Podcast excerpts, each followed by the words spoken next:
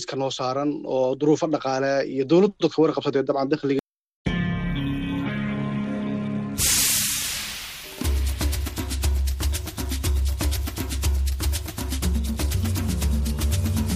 Hii ni idhaa ya Kiswahili ya Sauti ya Amerika, VOA.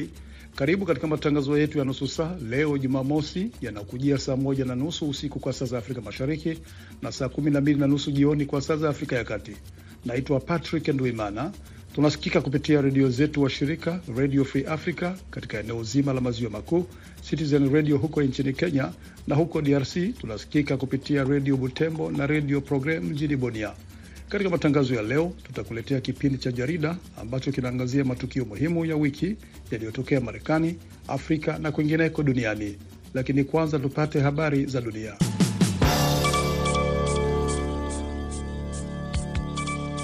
Zifuatazo ni habari za dunia na msomaji wako ni mimi Harrison Kamau. Wapiga kura kwenye taifa lenye watu wengi zaidi barani Afrika la Nigeria leo wamepiga kura kumchagua rais na wabunge. Rais aliyeko madarakani Muhammadu Buhari amekamilisha muhula wake wa pili wa miaka minne ukiwa wa mwisho kwa mujibu wa katiba. Kuna wagombea watatu wa urais kwenye uchaguzi huo ambao unaonekana kuwa wenye ushindani mkali tangu taifa hilo lilipoondoka kwenye utawala wa kijeshi na kukumbatia demokrasia mwaka 1999. Zaidi ya wapiga kura milioni 93 wamejiandikisha kupiga kura kwenye takriban vituo 176600 vya kupigia kura vilivyoko kote nchini. Kuna jumla ya wagombea 18 wa urais, ingawa watatu ndio wanaonekana kuwa na nafasi kubwa ya kupata ushindi. Gavana wa Lagos Bola Tinubu ni mgombea wa chama tawala cha Rais Buhari cha All Progressive Congress, wakati makamu rais wa zamani Atiku Abubakar akiwania urais kupitia chama kikuu cha upinzani cha Peoples Democratic. Watatu mwenye umaarufu mkubwa pia ni Peter Obi kutoka chama cha Leba. Vituo vya kupiga kura vilifunguliwa saa mbili na nusu asubuhi na vilitarajiwa kufungwa saa nane na nusu mchana kwa saa za huko, ingawa wapiga kura waliokuwa kwenye foleni waliruhusiwa kupiga kura hata baada ya muda huo kumalizika. Wizara ya ulinzi ya Uingereza imesema Jumamosi kupitia taarifa ya kipelelezi kwamba huenda Russia imepungukiwa na silaha za mashambulizi ya anga ya aina ya OA UAV zilizokuwa na rubani, zisizokuwa na rubani kutoka Iran. Ripoti hiyo imeongeza kusema kwamba silaha hizo hazijatumika tangu Februari 15 wakati takriban 24 zikiwa zimetunguliwa kati ya Januari na mapema mwezi huu. Wizara hiyo imeongeza kusema kwamba huenda Rasia ikaagiza silaha zaidi za aina hiyo licha ya rekodi yake mbaya ya kushindwa kupiga maeneo yaliyolengwa. Ijumaa, wakati wa maadhimisho ya mwaka mmoja tangu uvamizi wa Rasia nchini Ukraine, Ikulu ya Marekani ilitangaza msaada wa kijeshi wa dola bilioni mbili kutoka Pentagon kwa jeshi la Ukraine ili kujilinda kutokana na vikosi vya Rusia. Rais wa Ukraine Volodymyr Zelensky, wakati wa maadhimisho hayo, alisema kwamba vifo vingi vya watu wa Ukraine vilivyosababishwa na Rusia visiachwe bila wahusika kuwajibishwa. Unaendelea kusikiliza idhaa ya Kiswahili ya Sauti ya Amerika moja kwa moja kutoka hapa Washington DC, tunapoendelea nazo habari muhimu za dunia. Kundi la Islamic State limedai kuhusika kwenye mauaji ya zaidi ya wanajeshi sabini na kujeruhi wengine kadhaa na kutekwa nyara watu watano wakati wa shambulizi la kushtukiza dhidi ya msafara wa kijeshi kaskazini mwa Burkina Faso, kwa mujibu wa shirika la habari la AP. Taarifa iliyochapishwa Ijumaa na chombo cha habari cha kundi hilo cha Amak imesema kwamba kundi hilo lilishambulia msafara uliokuwa unajaribu kusonga mbele kwenda kwenye maeneo yanayodhibitiwa karibu yanayodhibitiwa na waasi pale Deu katika jimbo la Kadalan huko Sahel. Ripoti zimeongeza kuwa wanajeshi hao walipokonywa silaha pamoja na kufukuzwa kwa maili kadhaa ndani ya jangwa. Picha zilizotolewa na kundi hilo zimeonyesha miili hamsini na minne ya wanajeshi waliovalia sare zaidi ya bunduki hamsini walizopora pamoja na wanajeshi watano waliotekwa nyara. Shambulizi hilo limefanyika wiki moja baada ya jingine kwenye eneo hilo na siku kadhaa baada ya lile ambalo lilifanyika kwenye mji wa Tin Akof ambako wakazi na mashirika ya kiraia wanasema kwamba darzeni ya wanajeshi pamoja na raia waliuawa baada ya shambulizi dhidi ya kituo kimoja cha kijeshi.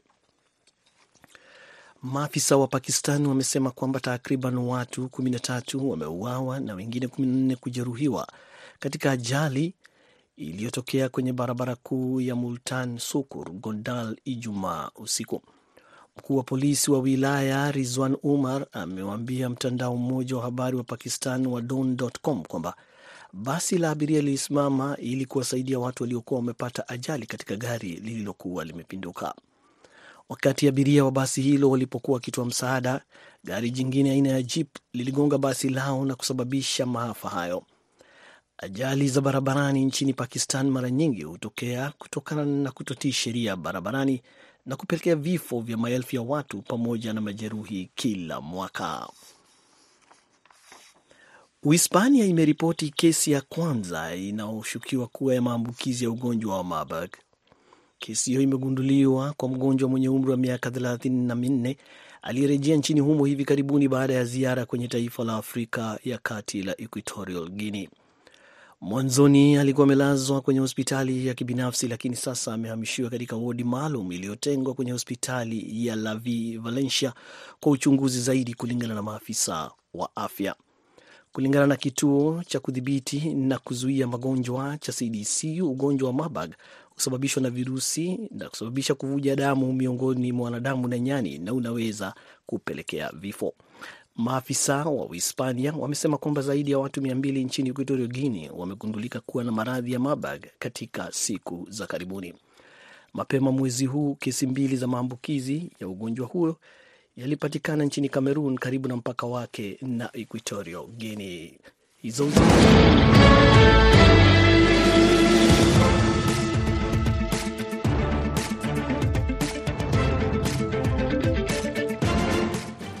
Karibu katika jarida la wiki kutoka hapa Washington DC, tukimulika habari zojiri wiki hii duniani na kumulika yote haya. Basi ungana nami Sandey Shomari.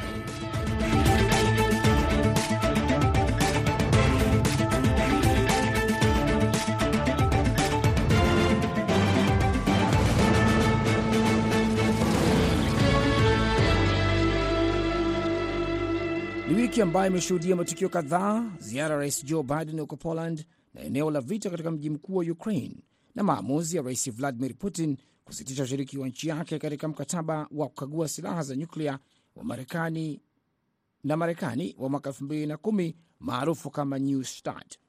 Wakati huo huo, Finland imetangaza kuwa itatuma vifaru vitatu vya Leopard 2 kwa Ukraine.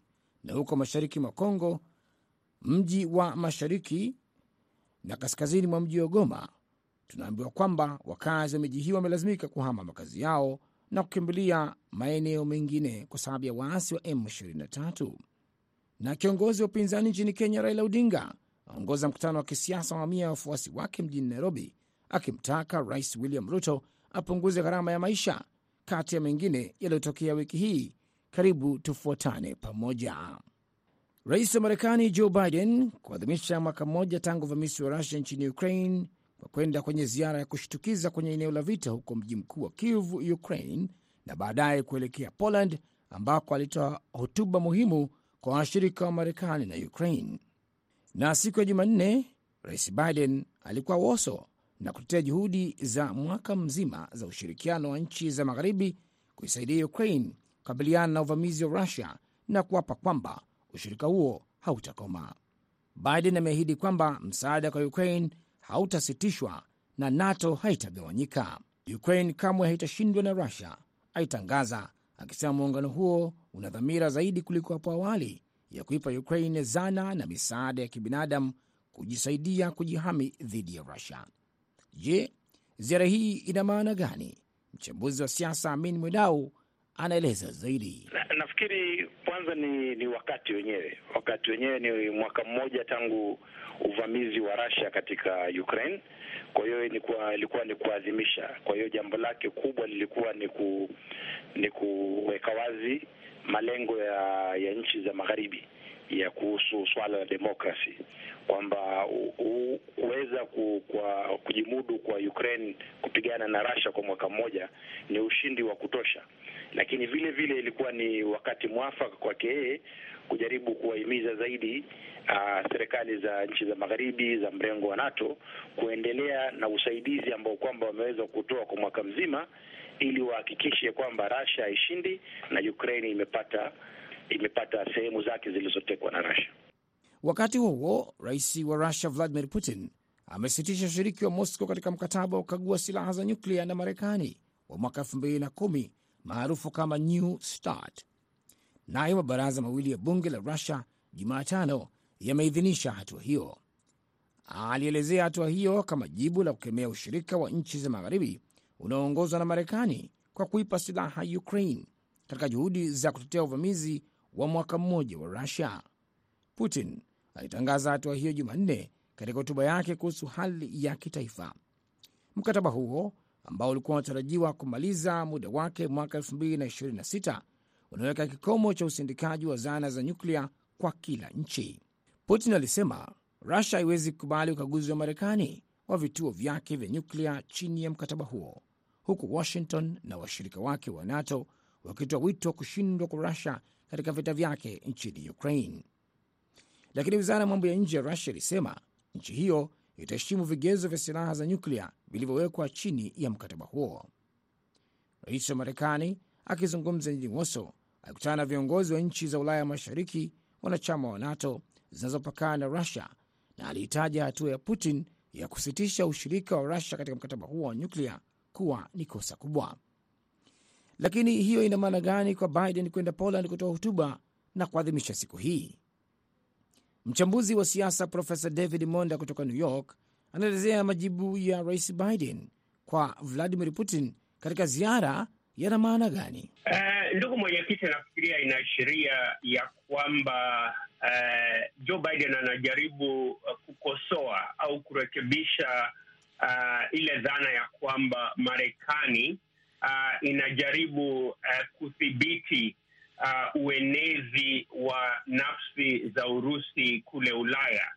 Yeye anajaribu kuonyesha dhahiri shahiri ya kwamba uh, Urusi ndilo uh, dola ambalo lilianzisha vita, vita hivi dhidi uh, ya Ukraine, na huo ni uchokozi na unakiuka maadili ya sheria za kimataifa.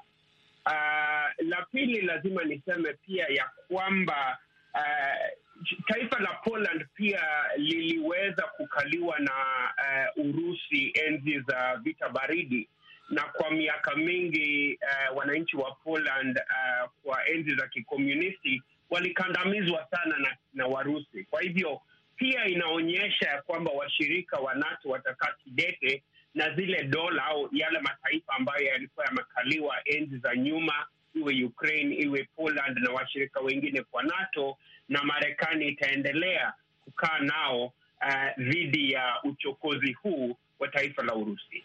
Ni mchambuzi wa siasa za kanda Profesa David Munda. Nao Finland wametangaza kuwa watatuma vifaru vitatu vya Leopard 2 kwa Ukraine na kuwa nchi ya hivi karibuni zaidi ya magharibi kuahidi silaha nzito zaidi kabla ya kuadhimisha mwaka mmoja wa vita kati ya Rusia na Ukraine. Akizungumza katika mkutano na waandishi wa habari kufuatia tangazo hilo, Savola alisema kuwa vifaru vinavyotumiwa ni vya muundo wa Leopard 2 ulioimarishwa na vimeundwa mahsusi kwa ajili ya kusafisha maeneo yenye vilipuzi vingine. Tutatuma vifaa zaidi vya ulinzi na kushirikiana na washirika wetu, waziri wa ulinzi wa Finland Mikko Savola alisema katika taarifa yake.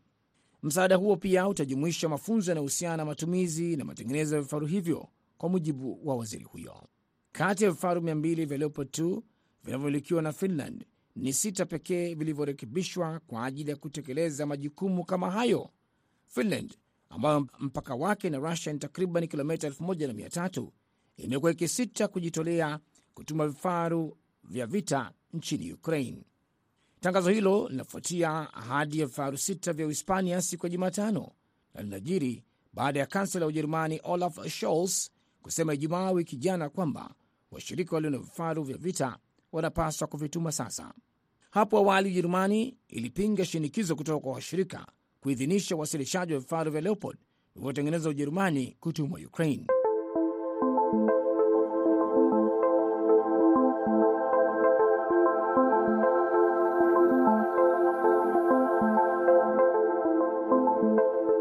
Endelea kusikiliza jarida la wiki kutoka hapa jikuu la Marekani, Washington DC.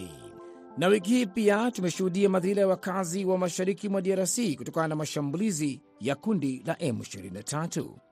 Ambako huko mashariki mwa Kongo, mji wa Mushaki kaskazini mwa mji wa Goma, wakazi wa miji hiyo walilazimika kuhama makazi yao na kukimbilia mji wa Sake kufuatia mashambulizi ya waasi wa M23. Wakati kundi hilo linatoka sehemu moja ya Mushaken likizusha hali ya wasiwasi zaidi katika mji wa Goma. Tusikilize taarifa ya mwandishi wetu Austere Malivika. Hapa tunapatikana katika barabara ya Mushake ambako wanawake na watoto wanakimbia na mbuzi na hata wengine kuku kufuatia mlio wa risasi unaoendelea hivi sasa, tuko nakimbia shu wako napiga masasi kule yule baadui wanaingia kule wengine wakitumia pikipiki kukimbia na wengine hata miguu wakiwaonekana wamechoka. Wanasema kwamba wamechoshwa na hii hali ya kivita, hasa wanawake wakisema kwamba wamepiga wamekimbia kutokana na mapigano yaliyoanja saha za asubuhi. sie tuko chini ya mushaki mu manyumba kule mvilaji atuye kama badui washaingia, lakini mushaki atuye tunasikia tu masasi kwenalia tu sana, tusaidie juu tunateseka sana, sie populasio tunateseka sana, tunateseka sana sana sana, lakini mm, tunasikia njala, watoto wanahangaika. Ona baadhi yao wakikimbilia katika mji wa Sake unaopatikana takribani kilomita 25 kaskazini mwa mji wa Goma. Depuis a partir ya 9h mpaka hii maere ya 16h tuko tu muhali ya, ya mapambano, mabombe ziko zinalia. FARDC iko napigana na M23 mu njia ya Mushaki, bakibisi iko nakimbia makwao, tunateseka mwi mwingine ya Sake. Tunalomba guvernema yetu ya Kongo itusaidie kutumalizia hii vita yenye iko napigana na tunajua kama jeshi yetu ya Kongo iko na nguvu, itusaidie sana kukimbiza adui. Waasi wa M23 wakiendelea kuteka vijiji, lakini jeshi la Kongo nalo likiendelea kukabiliana nao, wakazi eneo hili wakisema wanachokitaka ni amani. Vita haitaleta amani, mesie tunataka watutayarishie wa, wa, sie tulishavumilia. Ndio mnataka nini? Tunataka amani juu kila mkongomani anajitafutia, sio wakaaji wa, wa wa mwingine ya Sake tunataka ni amani, me hatutaki. Kwa muda mrefu sasa jeshi la serikali linapambana na waasi wa M23. Hii ni baada ya mkutano wa marais uliofanyika Addis Ababa siku zilizopita ulioomba pande zote kusitisha mapigano.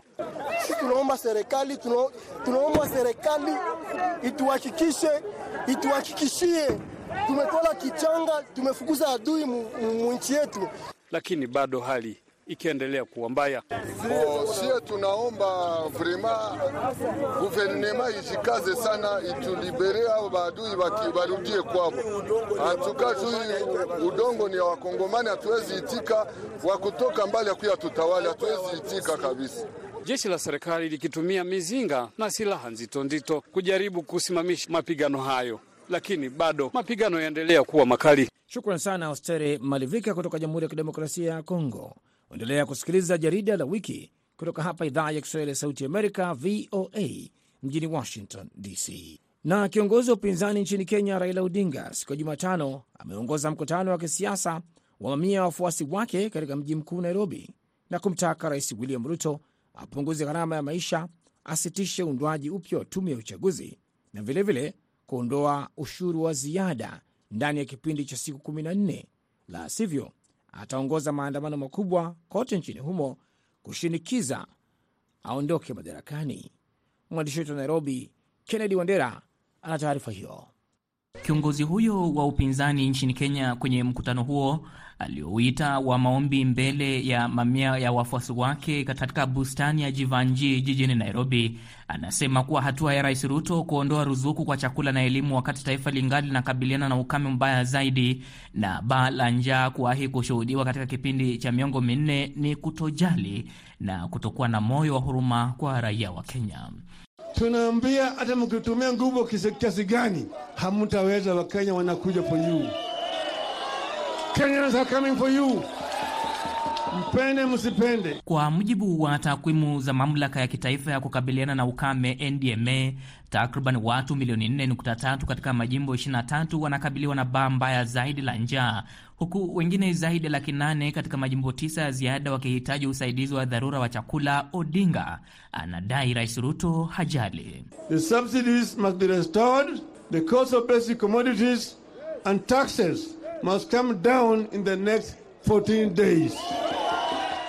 Hata hivyo, muda mfupi baada ya makataa ya Odinga, Rais Ruto amepuuzilia mbali shinikizo hilo na kukariri kuwa anafahamu anachokifanya. Eh, watulize boli, tunaelewana na wasituuzie uoga.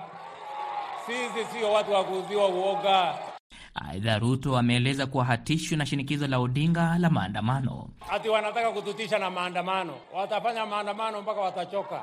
Kabla ya kuondoka madarakani, aliyekuwa rais wa Kenya Uhuru Kenyatta Julai mwaka jana alitangaza ruzuku ya chakula inayoangazia punguzo la gharama ya ufikiaji na usambazaji wa unga wa mahindi kutoka zaidi ya shilingi 220 kwa baadhi ya maduka hadi shilingi 100 kwa kila paketi moja ya kilo mbili, huku wakizionya kampuni za kusaga unga, wauzaji na wanasiasa dhidi ya kutumbukiza raia wa Kenya kwenye masaibu kutokana na gharama ya juu ya maisha iliyolazimu kupanda kwa bei ya mafuta na bidhaa za kimsingi kama vile unga wa mahindi, mafuta ya kupikia na vyakula vingine, ambayo wakati huo ilikuwa imefinya bajeti ya familia nyingi na mahitaji ya bidhaa na huduma muhimu. Kipindi hicho utawala wa Kenyatta ulitangaza ruzuku ya ziada ya mafuta ya shilingi bilioni 16.6 kuwaepusha Wakenya kutokana na ongezeko zaidi la bei ya mafuta. Lakini baada ya kushika hatamu za uongozi kufuatia ushindi wake wa uchaguzi wa Agosti 9, Rais Ruto aliondoa kabisa ruzuku iliyokuwa imewekwa kwenye bidhaa kama vile mafuta, unga wa mahindi na umeme, ambayo imekuwa ikiwasaidia raia dhidi ya gharama ya juu ya maisha, akionya kuwa hali hiyo haikuwa na uendelevu wowote na badala yake ataendelea kuwekeza kwenye mikakati ya kuboresha uzalishaji wa chakula cha kutosheleza mahitaji ya umma. Je, masharti ya Odinga yana nguvu gani kushinikiza umma kushiriki maandamano hayo? Johnson Dande, mchumi na mfuatiliaji wa maswala ya uongozi nchini Kenya, anaeleza. Hatakosa watu wa ku, ku, kuandamana naye hasa, e, ukiangalia vile wananchi wamefinyika, wako na frustration, watatokea kwa maoni yangu ni kwamba e, mizozo kama hii hasa ya uchumi inafaa kuangaliliwa e, kwa undani na kwa kwa watu kuja pamoja kukadiria vile namna ya uchumi iko na kuja na mikakati ambayo itasaidia kupea afueni mwananchi wa kawaida. Asante sana Kennedy Wandera kutoka Nairobi, Kenya. Na mabaharia saba kutoka Pakistan na Iran ambao wamekuwa katika gereza moja la Kenya kwa miaka tisa wamekutwa na hatia ya ulanguzi wa dawa za kulevya baada ya kesi yao kukamilika kusikilizwa na mahakama moja ya Mombasa. Mabaharia hao sasa wametoa kilio chao mahakamani wakisema ni wazee sana na tayari wameteseka sana jela. Mwandishi wetu wa Mombasa, Josephat Kioko, alifuatilia taarifa hiyo. Washukiwa ni wanaume saba, wote wazee, wana umri kati ya miaka 60 na miaka 80. Sita kati yao ni raia wa Pakistan na mwenzao mmoja alitoka Iran. Kupitia mawakili wao waliopata hapa Kenya, wameambia mahakama wameteseka sana katika miaka yote tisa waliozuiliwa katika gereza la Shimo la Tewa kutokana na mashtaka ya usafirishaji wa dawa za kulevya aina ya heroin zilizokuwa na gharama ya dola za Marekani milioni 13. Baada ya mahakama kutangaza kwamba imewakuta na hatia, wameeleza mahakama kwamba wao wana uzee mkubwa na wakitupwa jela huenda wakapata kifo cha polepole miaka mingi baada ya kuona familia zao zaidi ya miaka tisa iliyopita. Lakini mwanasheria Alexander Muteti anayewakilisha serikali katika kesi hiyo anataka wafungwe kama adhabu zaidi, akisema eneo hili la Afrika Mashariki limeshuhudia walanguzi wengi wa dawa za kulevya. Raia hao wa kigeni wanawakilishwa na mwanasheria Sharon Maiga ambaye ameeleza mahakama amewasiliana na ubalozi wa Pakistan mara kwa mara kuhusiana na miaka ya hao washukiwa wote ni wazee, wamekaa hapa karibu miaka kumi. Kulikuwa kuna ripoti yenye ililetwa embassy, wakasema kuwa previous offenses hawana records yoyote. Hii ni mara ya kwanza. Miongoni mwa washukiwa ni Yakubu Ibrahim kutoka Pakistan aliye na miaka takriban 80 na hapa mahakamani wamezungumza kupitia mkalimani wa lugha iitwayo Kachi inayozungumzwa sana Pakistan.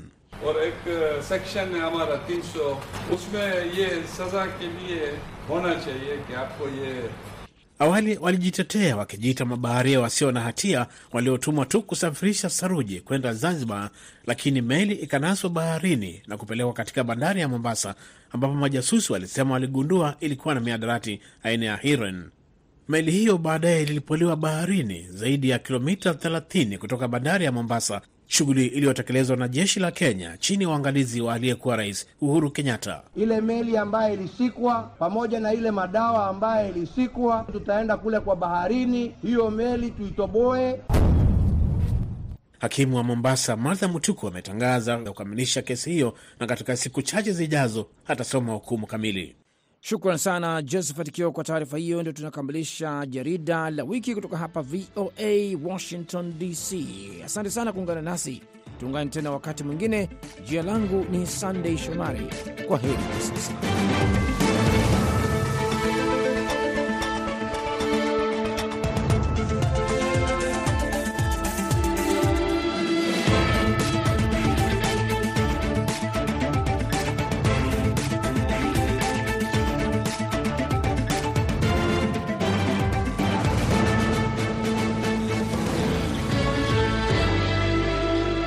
Asante sana Sandey Shomari kwa jarida la wiki. Tunapoelekea kukamilisha matangazo yetu hivi leo, basi hapa tunapata muktasari wa habari. Wapiga kura kwenye taifa lenye watu wengi zaidi barani ya Afrika la Nigeria leo wamepiga kura kumchagua rais na wabunge. Rais aliyeko madarakani Muhammadu Buhari amekamilisha muhula wake wa pili wa miaka minne ukiwa wa mwisho kwa mujibu wa katiba. Kuna wagombea watatu wa urais kwenye uchaguzi huo ambao unaonekana kuwa wenye ushindani mkali tangu taifa hilo lilipoondoka kwenye utawala wa kijeshi na kukumbatia demokrasia 1999.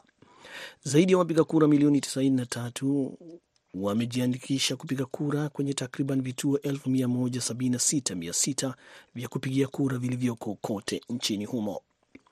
Kuna jumla ya wagombea 18 wa urais, ingawa watatu ndio wanaonekana kuwa na nafasi kubwa ya kupata ushindi.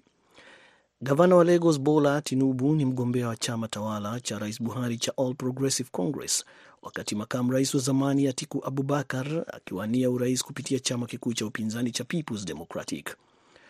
Watatu mwenye umaarufu mkubwa pia ni Peter Obi kutoka chama cha Leba.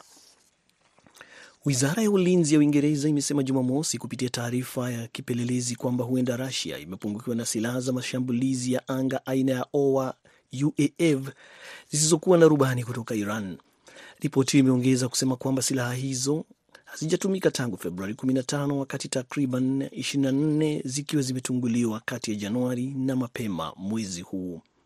Wizara hiyo imeongeza kusema kwamba huenda Russia ikaagiza silaha zaidi za aina hiyo licha ya rekodi yake mbaya ya kushindwa kupiga, kupiga maeneo yaliyolengwa.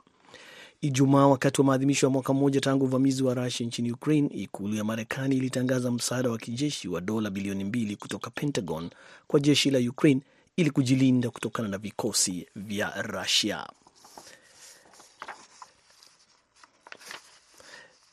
Na kundi la Islamic State limedai kuhusika kwenye mauaji ya zaidi ya wanajeshi sabini na kujeruhi wengine kadhaa na kutekwa nyara watu watano wakati wa shambulizi la kushtukiza dhidi ya maafisa wa kijeshi kaskazini mwa Burkina Faso. Kwa mujibu wa shirika la habari la AP, taarifa iliyochapishwa Ijumaa na chombo cha habari cha kundi hilo cha Amak imesema kwamba kundi hilo lilishambulia msafara uliokuwa unajaribu kusonga mbele kwenda kwenye eneo wanakodhibiti karibu na Dio katika jimbo la Kodalan huko Sahel. Ripoti zimeongeza kuwa wanajeshi hao walipokonywa silaha pamoja na kufukuzwa kwa maili kadhaa ndani ya jangwa. Picha zilizotolewa na kundi hilo zimeonyesha miili 54 ya wanajeshi waliovalia sare zaidi ya bunduki 50 walizopora pamoja na wanajeshi watano waliotekwa nyara. Hizo zilikuwa ni habari za dunia kutoka hapa Washington DC. Jina langu Harrison Kamau, nikikutakia kila la heri popote ulipo.